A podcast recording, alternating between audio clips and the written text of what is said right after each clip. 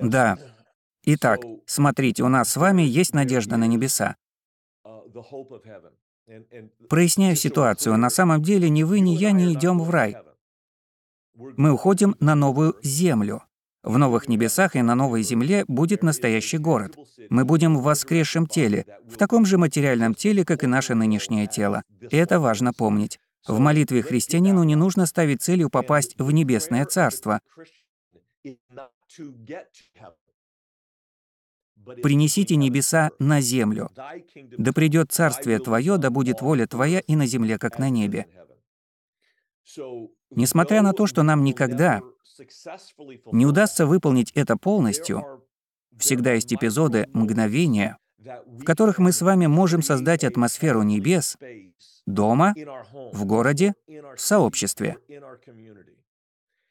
Я отважусь сказать так. Хотя, опять же, меня сегодня никто не преследует, как сейчас преследуют многих. И сейчас в двери моего дома не стучатся война и бедность. Но Иисуса ярче всего видно в самых темных местах земли.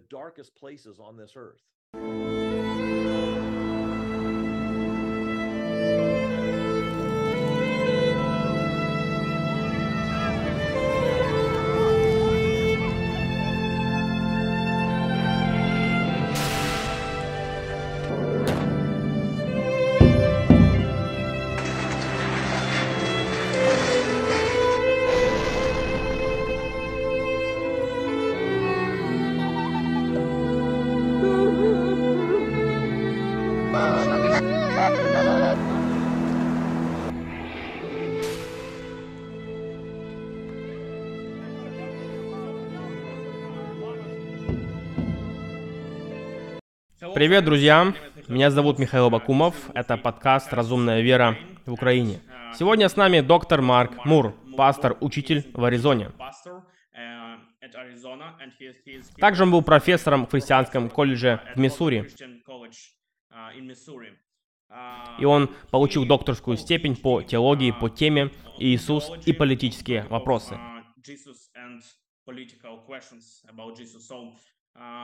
Он является автором этой книги «Кинетическая политика», которая у нас есть в русском переводе, а также этой массивной книги «Хроника Мессии».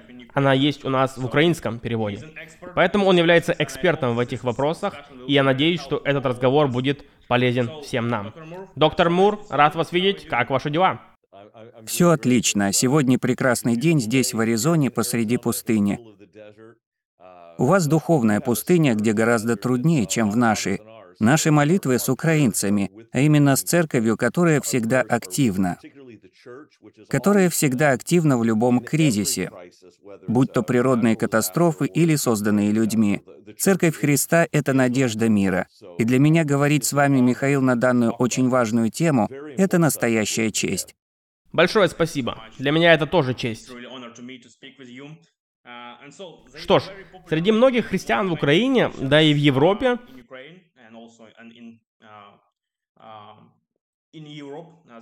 Существует распространенная идея, что христиане должны оставаться вне политики. Мы должны только проповедовать Евангелие и все. Ведь Иисус сам никогда не был заинтересован в политике и тому подобное. Но верно ли это? Сейчас этот вопрос особенно актуален, ведь в Украине война. Какова должна быть реакция христиан? Именно на эту тему мы и собираемся поговорить сегодня. Ваша книга — одна из самых ясных книг на эту тему, которую я читал в своей жизни. Она открыла мне глаза на многие вещи, которые я не понимал до этого. Спасибо за нее. Итак, начнем с общих вопросов. Как вы стали христианином и почему решили написать книгу по политической теме? Ваш первый вопрос довольно простой. Меня воспитывали верующие родители. Они пережили развод. Мой отец продолжал стоять в вере, а мама не просто оставила христианскую веру, а даже принялась бороться с ней. Поэтому, когда мне было 12 лет, я должен был сделать выбор, следовать ли вере моего отца или отказаться от нее, как моя мать. И хотя я был эмоционально больше привязан к моей маме, Святой Дух направил меня, уже когда мне было 12 лет. Он сказал, Хождение за мной — это не поиск комфорта, а поиск пути, по которому ты позволяешь своим лидерам вести себя. Это откровение от Святого Духа как раз касается темы политики, и руководства семьей, и государством — все это важные вопросы. А если касаться обсуждения политики, первая книга, которую я написал, это «Жизнь Христа в хронологическом порядке». Чем глубже я погружался в жизнь Иисуса, тем больше я понимал, насколько его жизнь отличается от политических идеологий моей страны, Соединенных Штатов Америки. Хотя многие люди в мире думают, что американская нация — это христианская нация. Однако именно Америка продвигала идею об отделении церкви, об отделении церкви Христа от государства, которое нет ни в Конституции Соединенных Штатов, ни в Святом Писании. Я сейчас имею в виду идею о том, что политика — это одна сфера жизни, а религия — другая сфера нашей жизни. Исследуя жизнь нашего Искупителя Иисуса Христа, я увидел, что он был вовлечен в политику.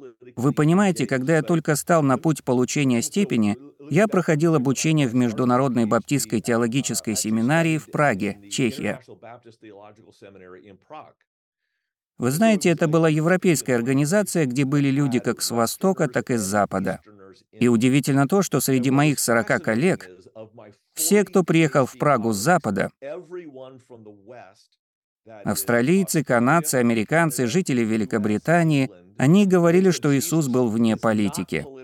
Все с Востока и с Восточной Европы твердили, да, Христос интересовался политикой. Поэтому, Михаил, я удивлен тем, что украинцы мыслят, мыслят более западными категориями отделения государства и церкви. Если вы не против, сейчас я прочту небольшой монолог. Дело в том, что первая причина восхищения этой идеи Иисуса Христа на Западе состоит в том, что Иисус не использовал власть для саморекламы или для самозащиты. Он использовал власть лишь ради блага малых и заблудших. Однако ведь нельзя себе представить, чтобы политическая фигура не использовала власть для самозащиты и саморекламы. Вторая причина этого увлечения в том, что люди не могут. Люди не могут себе представить, представить Царство Божие, изменяющее что-то на земле. Эти два мнения способствовали тому, что люди считали Иисуса равнодушным к политике, но на самом деле политика интересовала Иисуса так же, как нас с вами. Поэтому первое, что я хотел сделать в книге, которую вы прочли, определить, что побуждает человека участвовать в политике, и я нашел четыре признака. Первое. Идеи человека звучат публично. Профессор в ВУЗе может преподавать историю политики или преподавать теорию политики. Он не вовлечен в политику, ведь к его лекциям нет свободного доступа. Иначе это должна быть площадь в центре города. К проповедям Христа доступ имели все. Во-вторых, такой человек должен иметь социологически очерченную группу сторонников. Другими словами, здесь, в Америке, это республиканцы и демократы. Можно отождествить людей с этими группами. Или же украинцы и россияне. Вы можете очертить эти группы. А у Иисуса были ученики, которых называли его последователями, христианами или назарянами. В-третьих, человек должен иметь план действий. Человек должен иметь четкие цели, не просто философию, а иметь план и цели по преобразованию общества, где он живет. В Нагорной проповеди Иисус Христос, среди прочего, четко обозначает эти цели. Четвертое, вы должны обладать достаточной силой, чтобы выполнить этот план. Не обязательно выполнять его военной силой. Махатма Ганди, мать Тереза, Мартин Лютер Кинг — все они имели прямое отношение к политике, однако никто из них не занимал политической должности. Для того, чтобы заниматься политикой, должность и документ, дающий на нее право, не нужны, но необходимо обладать силой, сторонниками, планом и общим доступом к идеям. Все это было у Иисуса. Да, так и есть. Я считаю, что причина того, почему многие люди в Украине и России поддерживают эту идею, она отличается от причины в Штатах, состоит в том, что мы имеем советское прошлое со страшным преследованием христиан, И поэтому это один из путей защиты христиан от репрессий. Лучше остаться в церкви и все. Возможно, это одна из причин, почему многие до сих пор так считают. Но сейчас видны большие изменения в мышлении многих украинцев.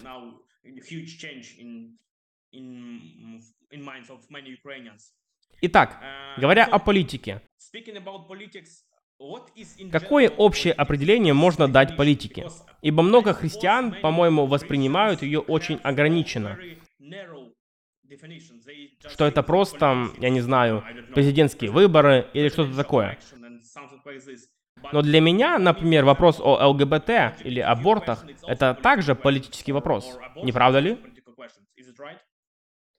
Да, если мы хотим определить, что такое политика, нужно обратиться к древним грекам, потому что они изобрели это слово. Возьмем, к примеру, слово «город», хотя, опять же, это модернизированный подход. Возьмем слово «сообщество». Полис — это сообщество, которое выбирает и утверждает социальные правила жизни и поведения людей. Так что если вы являетесь частью любого общественного образования, будь то клуба, общественного центра или работаете в сфере услуг, если вы формируете группу людей, группу людей, которые будут жить по определенным правилам, вы тем самым формируете полис. Вот таким образом вы входите в политику. Это любопытно. Идея о христианстве без политики нелогична с самого начала. Потому что мы и так в политике. Мы живем в городах по определенным правилам и так далее.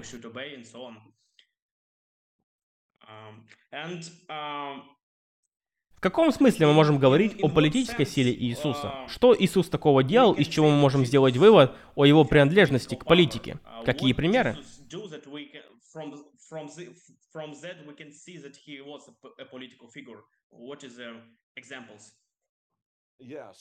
Да, если определение политики — это создание сообщества, живущего по определенным правилам, то как только ты собираешь группу людей, ты уже в политике. Между прочим, существует совершенно точное доказательство того, что Иисус был в политике. Посмотрите на Древний Рим. В современном мире мы имеем дело с деньгами, а мы с вами стараемся заработать деньги или же обменять деньги. Даже война в Украине, конечно, она не только из-за денег, но это одна из основных причин, как и ресурсы, и нефть, и доступ к ним. В дни Иисуса мир был основан на почтении. Это уже, конечно, подробности, но тем не менее. В древнем мире люди верили, что уважение — это ограниченный ресурс. Если я с вами, Михаил, захочу подискутировать публично с аудиторией, кто-то из нас победит, а кто-то проиграет. Все почтение достается лишь тому, кто одержит победу. Поэтому в античном мире Предположим, дискуссия между представителем Синедриона и поселянином, и простолюдином не могла бы произойти, ведь все взаимодействуют только с равными себе по уважению. Они не опускались и не поднимались на уровень других. Так как вообще мог обыкновенный поселянин, простой плотник из Назарета, находиться рядом со старшим священником и дискутировать с ним?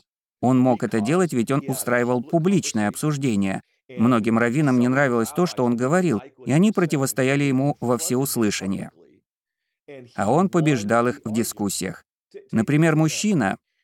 В Евангелиях есть история о четверке, которая спустила через крышу парализованного друга. Они разобрали кровлю. И это был первый раз, когда иерусалимские раввины стояли там и наблюдали за Иисусом.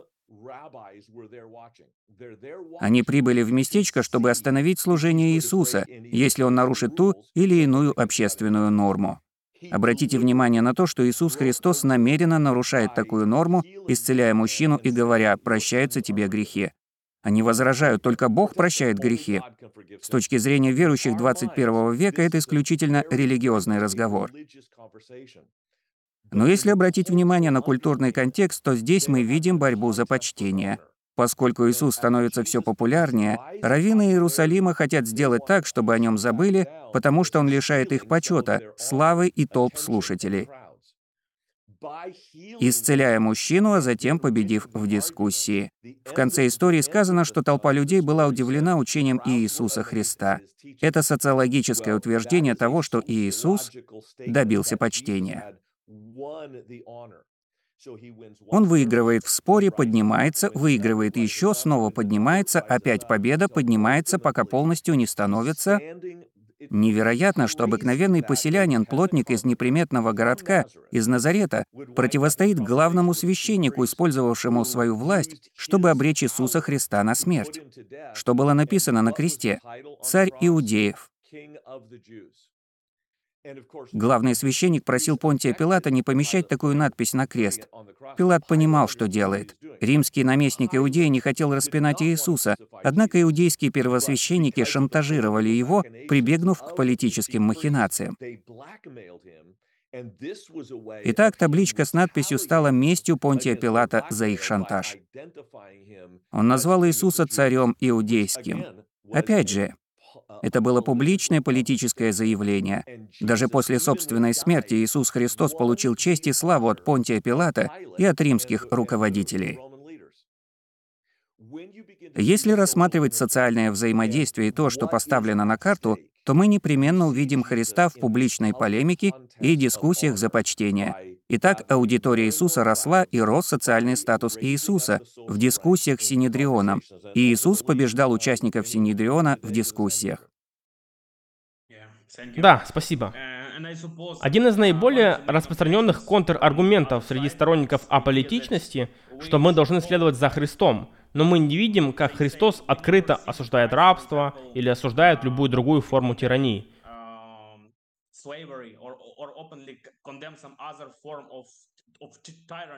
Почему мы должны делать это сейчас?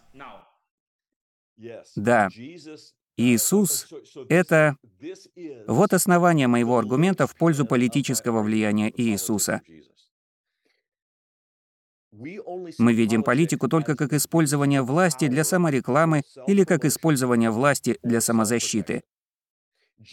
Христос употреблял власть только по отношению к тем, кто ее не имел, поэтому можно сказать, он вне политики, ведь он не использует ее так, как использовали все политики. Однако это неправильное понимание божественного назначения политики. Существует настоящая опасность и для церквей Украины, и для церквей Америки. Они находятся на одном общественном поле битвы, будь то вопрос ЛГБТ, или же абортов, или что-нибудь другое. Мы думаем, что если мы должны выиграть в обществе, нам нужно победить. Победить, завоевав симпатии тех или иных людей. Заметьте, что церковь всегда выигрывает, если служит человечеству.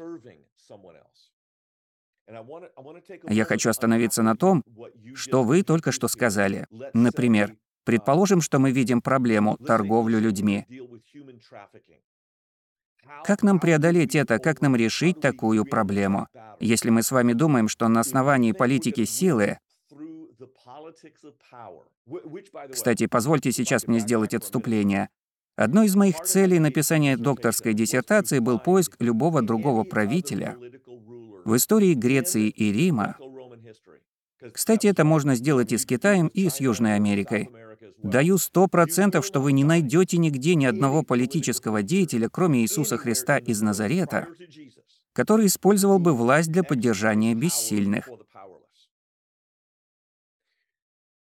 Политика всегда связана с самозащитой и саморекламой. Иисус же, и это основная идея кинетичной политики, ведь кенозис — это самоопустошение. Кстати, в эпоху античности греческое слово «кенозис» считалось оскорблением до того, как Христос перенял его. Если бы вы были крупным военачальником, и император сказал бы вам, что вы опустошили себя, это было бы позором, позором для вас. Однако Иисус из Назарета взял на себя позор креста и превратил его в силу страдания. Для меня, Михаил, вопрос состоит не в том, как нам стать участниками политики, потому что мы уже участвуем в ней. Мы с вами политические существа в соответствии с нашей природой и образом нашего Господа Бога. Христианин, говорящий, на политику не нужно обращать внимание, он просто обманывает себя. Мы говорим, что являемся аполитичными, но действуем политически и используем силу неправильно. Мы используем ее не по назначению, для самозащиты или для саморекламы. Хотя Иисус дал нам пример кинетичной политики, Христос отдал свою жизнь за нас. Вы хотите, чтобы Украина победила? Победа никогда не одерживается с помощью оружия и никогда посредством денег, только через служение. Вот вы вспомнили аборты, вспомнили рабство. Итак, между прочим, насколько мне известно, никогда не существовало группы людей, которая выступала против рабства, которая выступала за его отмену, кроме последователей Иисуса Христа. В Римской империи рабство отменили благодаря христианам. В Великобритании рабство отменили благодаря христианам, и в Америке рабство также отменили благодаря христианам. Причина несогласия христиан с рабством на самом деле они не всегда выступали против рабства в политическом смысле, а хотели, чтобы к рабам относились как братьям-христианам. Невозможно воспринимать раба как брата и при этом продолжать держать его в рабах. Да что там говорить, в Священном Писании, в послании к Филимону, Павел просит Филимона принять Анисима как брата в вере. А Анисима святой Павел просит подчиниться Филимону как своему хозяину. Он просил обе стороны поступиться собственными правами. Жертвуя собственными правами, проявляя смирение, мы подрываем саму систему угнетения. Она просто-напросто взрывается. Для меня это важный и насущный вопрос. Он важен и актуален из-за ситуации в Соединенных Штатах Америки. 11 сентября 2001 года когда группа террористов разрушила башни-близнецы, реакция американских политиков была мгновенной. Нам надо отомстить им. Мы в США все еще ощущаем экономические последствия и последствия нарушения прав людей. На Ближнем Востоке мы стали террористической организацией, потому что убили, потому что мы поубивали, мы, американцы, лишили жизни в тысячи раз больше людей, чем было убито в Соединенных Штатах Америки. Потому что мы, американцы, считаем, что можем использовать власть для саморекламы и самозащиты. Если бы президент спросил меня, я бы сказал, возьмите эти сотни миллиардов долларов, которые мы тратили все эти годы, начиная с 11 сентября, возьмите из них сумму, потраченную за год, и наполовину этой суммы создайте реальную защиту наших границ. С помощью второй половины постройте школы и больницы для тех, кто тогда атаковал нас. Это заняло бы один год.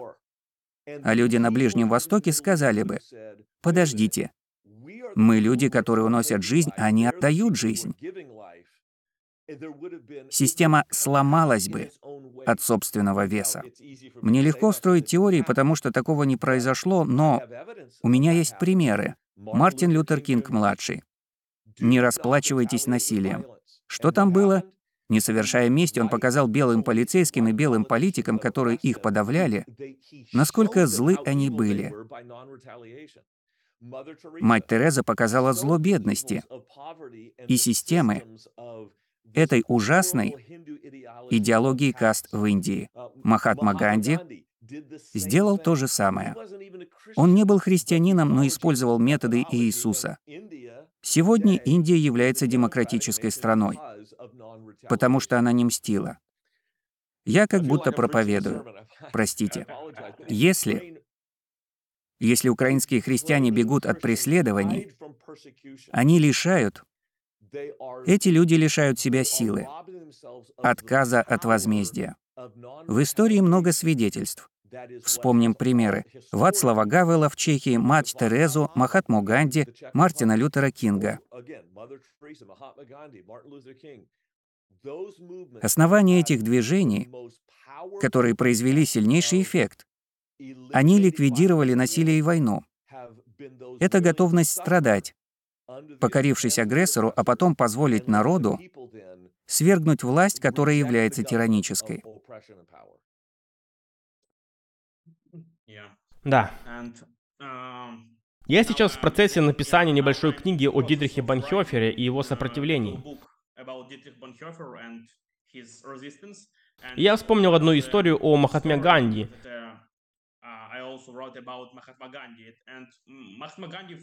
который известен своими словами о том, что все евреи должны были бы покончить жизнь самоубийством, и эта жертва привела бы нацистов к покаянию и изменению сознания.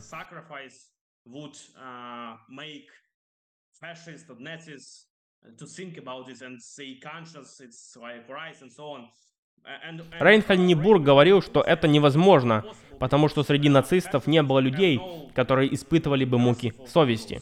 Это даже не вопрос для них.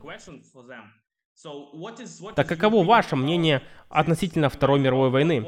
Что нужно было делать христианам в этой тяжелой ситуации, когда нацисты убивали всех, кто просто не соглашался с ними?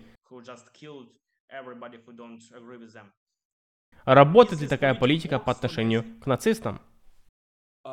Позволю себе не согласиться с утверждением, что не было нацистов, которые не испытывали муки совести.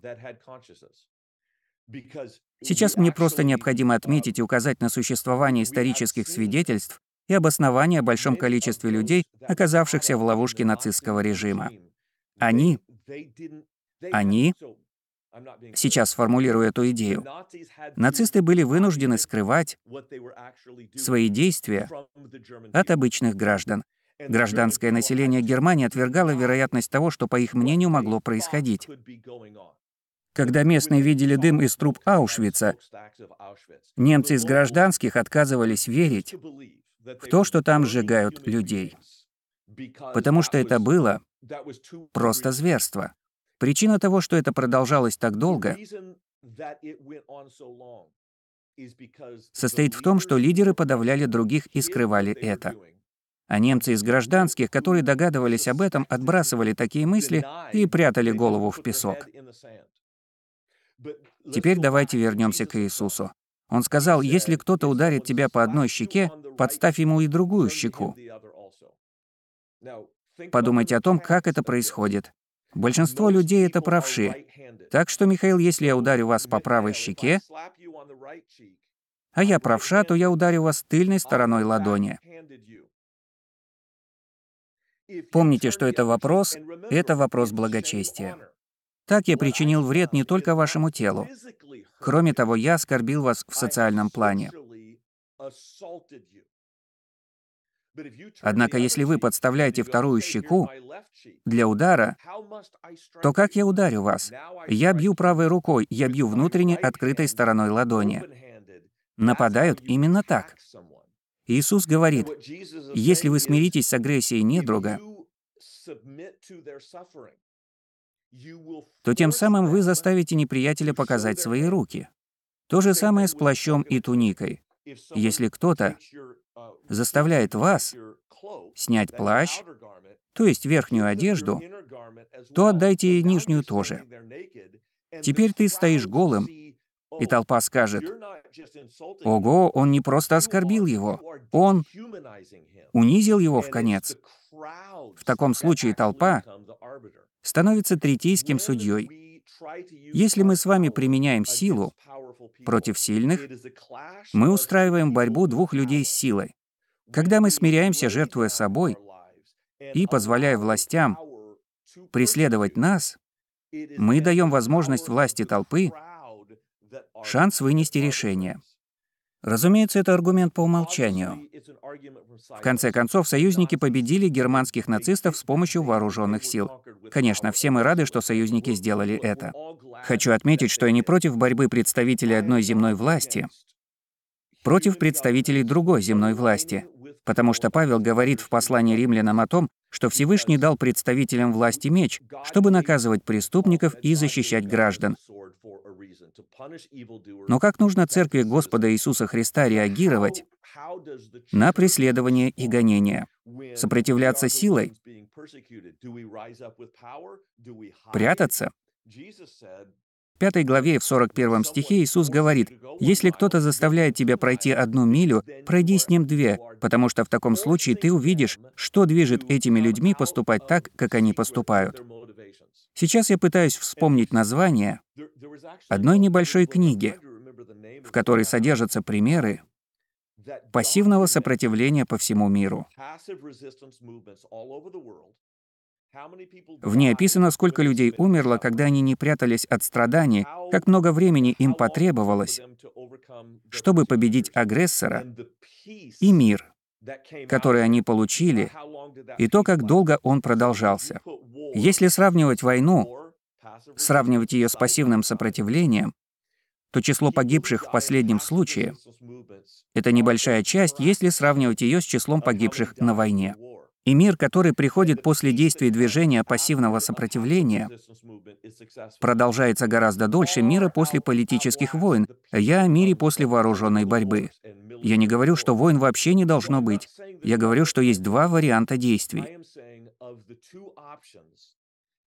Если мы с вами хотим мира, который будет длиться долго и меньше потерянных жизней людей, нужно принять страдания, и пусть люди сами решают вопрос о мире. Через такую методологию политики мы принесем Христу больше славы.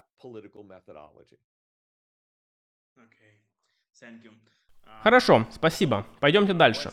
Представим, что если мы проявим пассивное сопротивление режиму, как Махатма Ганди, например, мы будем иметь успех.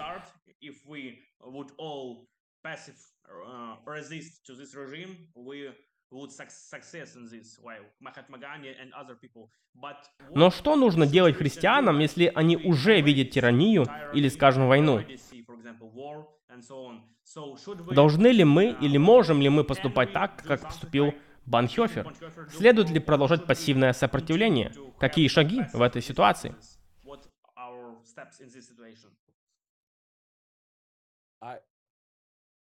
Я не могу ответить на этот вопрос потому что это был бы лицемерный ответ. Я живу в мирное время, на Западе, в самой богатой стране в истории мира.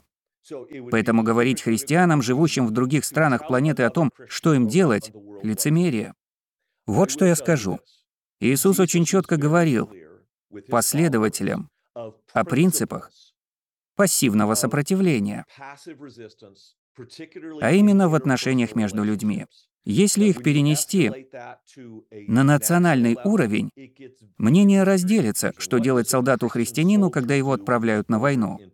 Это очень сложные вопросы, на которые должны отвечать именно в христианской общине. Отвечать каждому человеку и под руководством духовных наставников. Однако у меня есть одно наблюдение, и думаю, что оно поможет. Расскажу историю. Когда я преподавал в университете, каждый год я брал своих студентов, я преподавал историю ранней церкви по книге «Деяний». Я брал их в местную синагогу. В местной синагоге были либеральные сторонники иудаизма, представители модернистского направления иудаизма. Равин признался, мы не верим, что Моисей написал пять первых книг Священного Писания, и мы не верим в сотворение Земли за шесть дней. Потом мы общались с ними. Мои студенты стояли в очереди за угощением, они были благодарны за это. После этого профессор светской истории местного университета, это был еврей, подошел ко мне и сказал, на самом деле не все здесь либеральны. Некоторые до сих пор верят в пришествие Мессии. Да, как будет выглядеть Мессия? И он стал описывать все характеристики Иисуса. Я преподавал историю в христианском колледже на другом конце города. Он преподавал ее в университете, и я спросил, как профессионал у профессионала, «Вы только что описали Иисуса из Назарета». «Я знаю. Почему же вы не следуете за ним, как за Мессией? По одной причине. Потому что пророчества Ветхого Завета утверждают, что Мессия соберет все рассеянные племена евреев обратно в Иерусалим. Михаил, стыдно признаться, но тогда у меня не было контраргумента. Поэтому весь следующий год я провел, за изучением пророчеств, и он был прав. Писание действительно утверждает, что все племена вернутся, но не сказано в какую страну. Я понял, что евреи хотят, чтобы все остальные евреи, рассеянные в Ассирии и Вавилоне, вернулись к себе на родину, что и произошло после Второй мировой. Бог даровал обещание. Бог Аврааму дал обещание о том, что все народы будут благословенны. Согласно иудейскому толкованию этого божественного обещания, все жители нашей планеты, являющиеся евреями, вернутся из разных стран в одно государство. При этом Бог пообещал, что границы Израиля расширятся и включат в себя все языки и народы. Это наша политика. Мы с вами являемся частью Божественного Царства на этой земле, которое выходит за пределы Украины, Америки, России и Китая. И я надеюсь, что христиане в Украине поймут, заметьте, я не сказал «украинские христиане». Я христианин, живущий в Америке. Прежде всего, вы христианин, а потом украинец. Поэтому убедимся, что прилагательные стоят в правильном порядке. Я являюсь христианином в Соединенных Штатах, а не американцем-христианином. Поэтому, если ты христианин в Украине, если ты, во-первых, христианин, то это означает, что ты не один. Всемирная Церковь в любой политической системе может помочь. Она может помочь молитвами, финансами, с иммиграцией. То есть, если ты видишь себя сначала украинцем, то борьба идет за конкретную землю и идет за собственность. А в Царстве Божьем битва продолжается против духовных сил, а не против людей.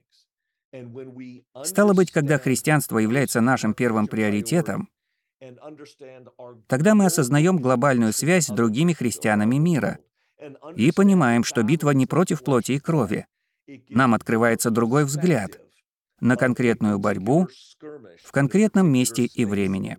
Эта точка зрения дает нам с вами возможность действовать так, как того хочет Иисус. Все же я не могу ответить на ваш вопрос, это было бы лицемерно и свысока с моей стороны. Я могу только рассказать о принципах, которые помогут сделать верный выбор в конкретной ситуации. Спасибо. Ваше мнение о том, что миссия Христа служить очень важна. Недавно я смотрел сериал «Под знаменем небес». Не знаю, видели ли вы его. Сюжет основан на реальных событиях, на мормонах, которые считали себя пророками Божьими. Они убивают людей, совершают насилие и ссылаются на Ветхий Завет. Словно тогда Бог приказывал воевать и прочее. Но Иисус говорит иначе.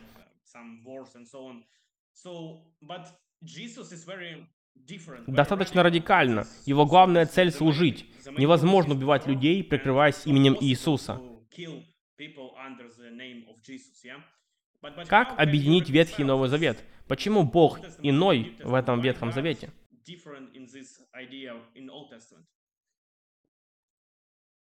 Михаил, это первый вопрос, который я сегодня задал бы Господу Богу. Некоторые спрашивают, почему плохое происходит с хорошими людьми. Я ответил бы так, потому что мы с вами живем в греховном и испорченном мире. Как насчет указа Бога в Старом Завете истребить несколько народов?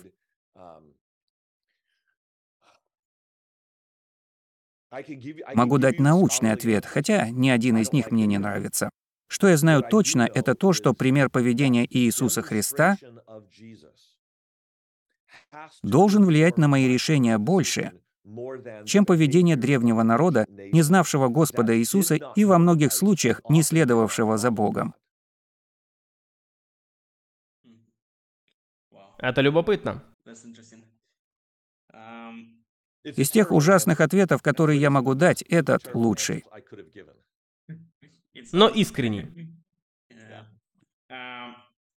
А как насчет некоторых идей из Нового Завета? Как понять слова о том, что мы должны думать о горнем, что наш дом не на земле, что царство на небесах?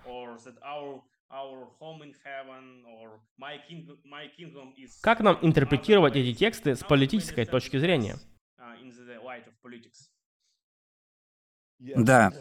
Итак, смотрите, у нас с вами есть надежда на небеса. Проясняю ситуацию. На самом деле ни вы, ни я не идем в рай. Мы уходим на новую землю. В новых небесах и на новой земле будет настоящий город. Мы будем в воскресшем теле, в таком же материальном теле, как и наше нынешнее тело. И это важно помнить. В молитве христианину не нужно ставить целью попасть в небесное царство. Принесите небеса на землю. Да придет царствие Твое, да будет воля Твоя и на земле, как на небе. Несмотря на то, что нам никогда не удастся выполнить это полностью, всегда есть эпизоды, мгновения, в которых мы с вами можем создать атмосферу небес дома, в городе, в сообществе. Я отважусь сказать так. Хотя, опять же, меня сегодня никто не преследует, как сейчас преследуют многих. И сейчас в двери моего дома не стучатся война и бедность. Но Иисуса ярче всего видно в самых темных местах Земли. Мать Терезу заметили, потому что она служила в глубочайшей нищете и в атмосфере предрассудков. Сейчас украинская церковь — это относится к каждой церкви на Земле. Во время любой природной катастрофы или катастрофы по вине человека, Церковь Иисуса Христа всегда первая, кто приходит на помощь. Кто больше всего помогает в Украине? Христиане. Это христиане со всего мира. Моя община тесно сотрудничает с некоторыми нашими правозащитниками в Украине для того, чтобы помогать людям и поддерживать их. Далее, кто рискует жизнью, чтобы спасать людей из зон активных боевых действий и ищет для них безопасное место. Итак, христиане вовлечены в это больше, чем местные власти. Верующие в Иисуса Христа первыми появляются на охваченных войной территориях и последними уходят оттуда. По всему миру всегда так. Сейчас ужасное время. Мы молимся за вас, и наши сердца с вами. Именно в это время нужно проявлять любовь Иисуса Христа. Вспомним об Освенциме. Христиан, пытавшихся спасти евреев, потом этих христиан бросали, их бросали в Освенцим. Кори Тенбум — это невероятный пример. Это пример христианки, страдавшей с другими, потому что она хотела облегчить их страдания. Я хочу сказать, что когда эта война закончится, а все войны подходят к концу, самые грандиозные истории, переживания любви Иисуса Христа можно будет услышать от церкви, а не от властей. А как насчет ранних христиан? Были ли они также вовлечены в политику? Да, есть замечательная книга Родни Старка, которая называется «Становление раннего христианства». Когда он писал ее, когда Родни Старк писал ее, то он был агностиком. Прошло время, и Старк пришел к вере. Автор следил за развитием церкви от 30-го года нашей эры и до обращения Константина. В начале христиан среди населения было приблизительно 0, и сколько-то тысячных процента, капля в море. Как движение, которое составляло 0,3%, достигло уровня 19% населения еще до того, как обратился император Константин. Родни Старк обнаружил шесть причин этому. Позвольте вспомнить несколько. Движение против рабства, движение против убийства детей, распространенное в Римской империи, особенно среди женщин, если в семье рождалась девочка. Кстати, существует письмо египтянина, который был военнослужащим. Вот что египтянин написал жене. «Если родится мальчик, сохрани его, а если девочка, то не надо». Имеется в виду, возьми ее и выброси ее на помойку. Единственными, кто спасал в то время этих младенцев, были сутенеры. Они воспитывали их до 7-9 лет, а затем привлекали в проституцию, и эти девочки отрабатывали деньги, затраченные на их обеспечение. После того, как в империи появились христиане, они находили таких малюток, девочек, и они воспитывали их. Так в империи появилось много христианок. Они были привлекательными для мужчин, потому что имели смиренное сердце и нравственные принципы. Они становились покорными и добрыми супругами, добрыми женами, поэтому греки и римляне хотели жениться на них, а те соглашались, только если человек придет к Иисусу. И парни ради такой жены действительно приходили ко Христу. Существует еще один пример — это медицина. Так вот, пандемии охватывали весь тогдашний мир, всю Римскую империю, два раза. В сравнении с ней ковид — это просто пустяк. Погибло треть населения. Большинство населения, в частности, это были медики из греков, убегали из городов, а христиане оставались, оказывая первую медицинскую помощь. Они не были профессионалами, но даже достаточное увлажнение или тепло. помогали многим выжить во время пандемии.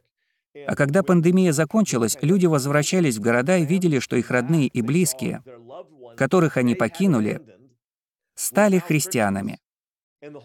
Таким образом, к Иисусу приходила вся семья. Церковь Божья растет. Она растет не во время страдания, а после него. Если христиане достойно перенесли его в служении другим, то множество людей приходит к вере в Христа и становится частью церкви. Родни Старк, автор становления раннего христианства, статистически высчитывает рост церкви от 30 -го года и до 300 -го года нашей эры, когда Константин приходит к вере в Иисуса. 19% населения были христиане.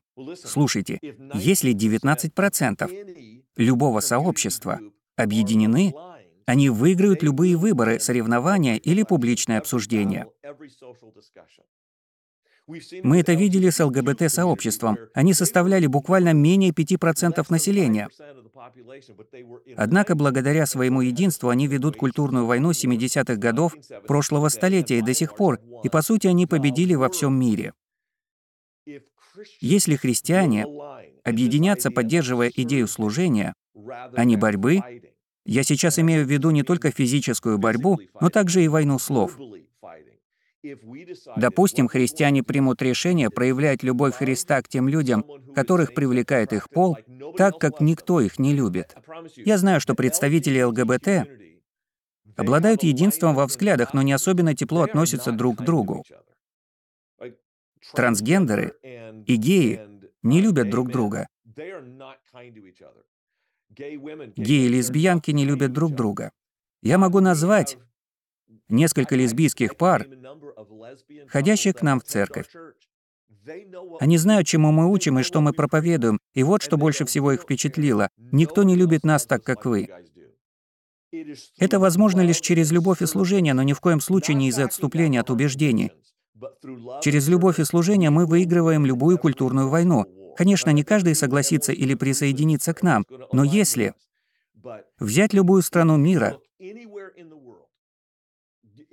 посмотреть на воспитание детей, посмотреть на усыновление, на искоренение рабства, вы знаете, кто борется больше всего. Самый распространенный вид рабства — это секс-торговля, и христиане — это лидеры в борьбе с ней.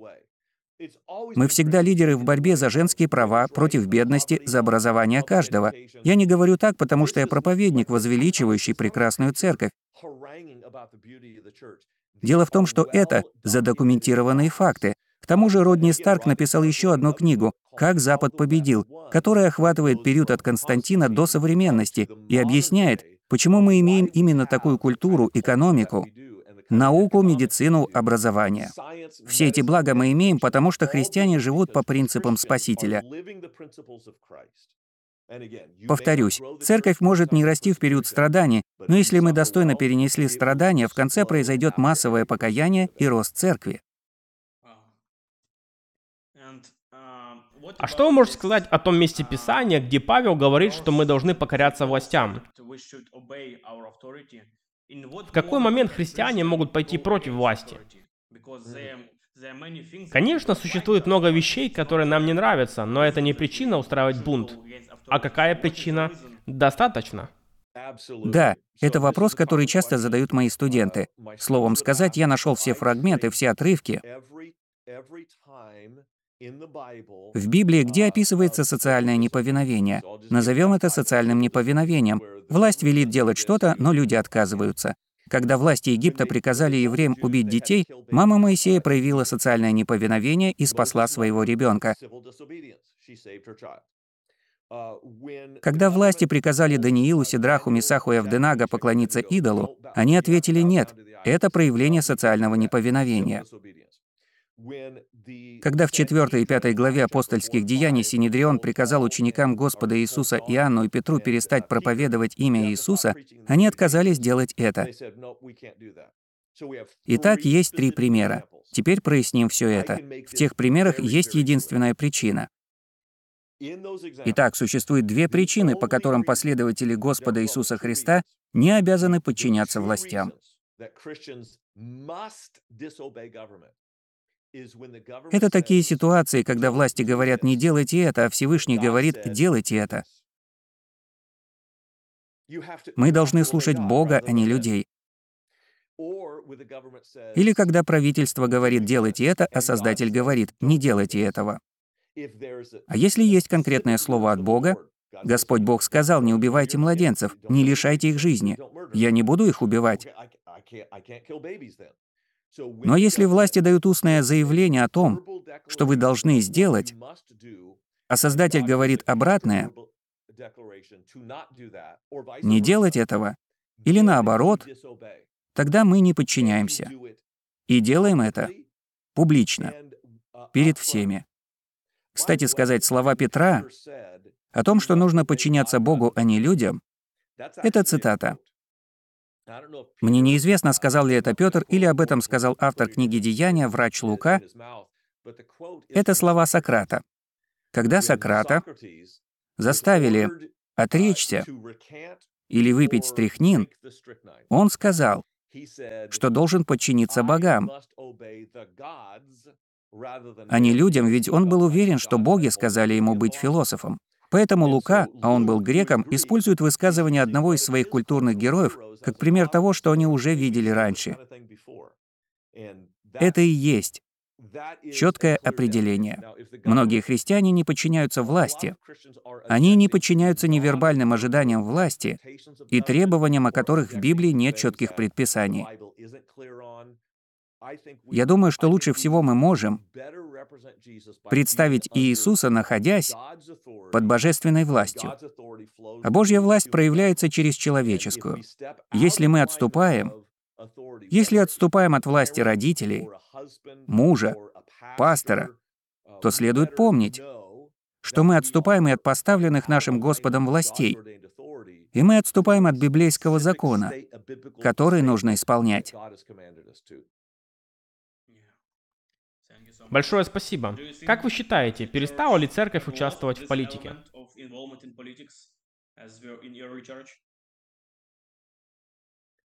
Не думаю. По-моему, это всегда была позиция меньшинства. Так было всегда, и мы ее не потеряли.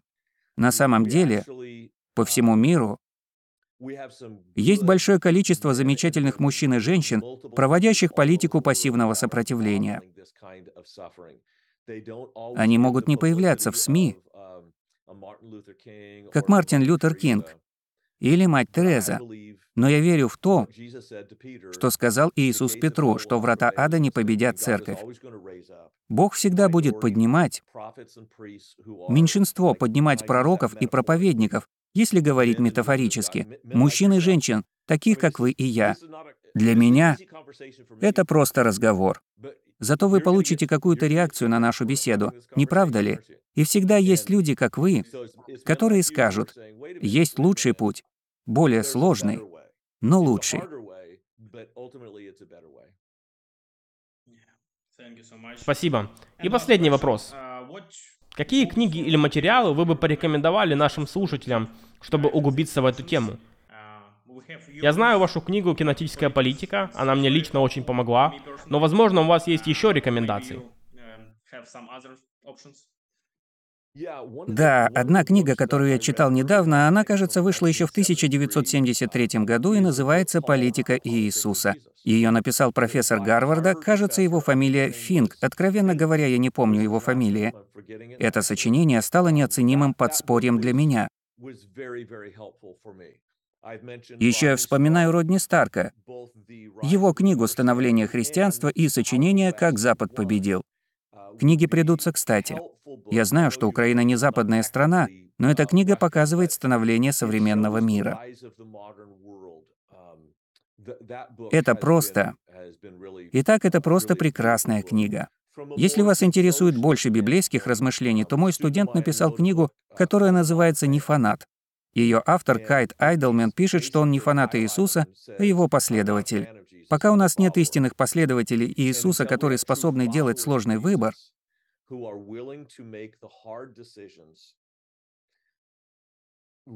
Наши церкви будут наполнены популистами, а не людьми, а не людьми, вовлеченными в политику, изменяющими культуру.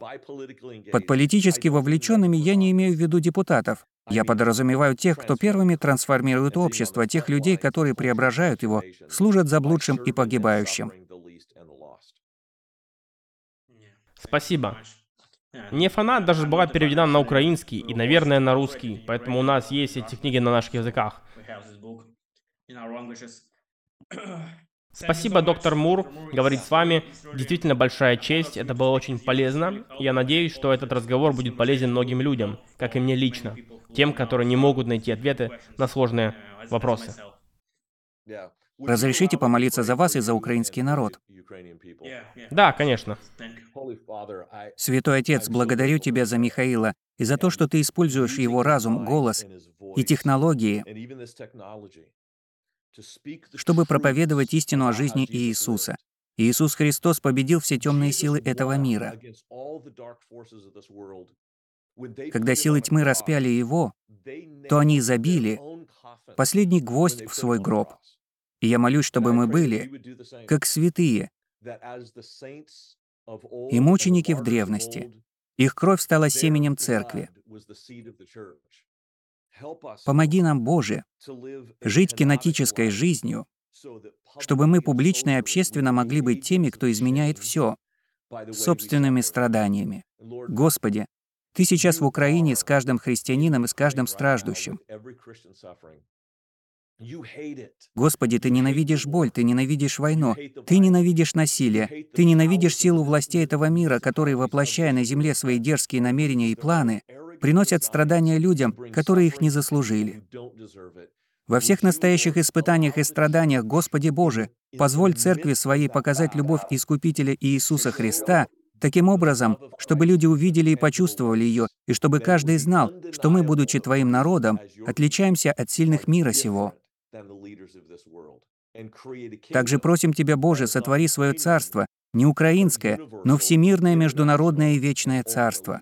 Во имя Иисуса. Аминь. Аминь. Спасибо. Большая честь говорить с вами. Спасибо. Благословений.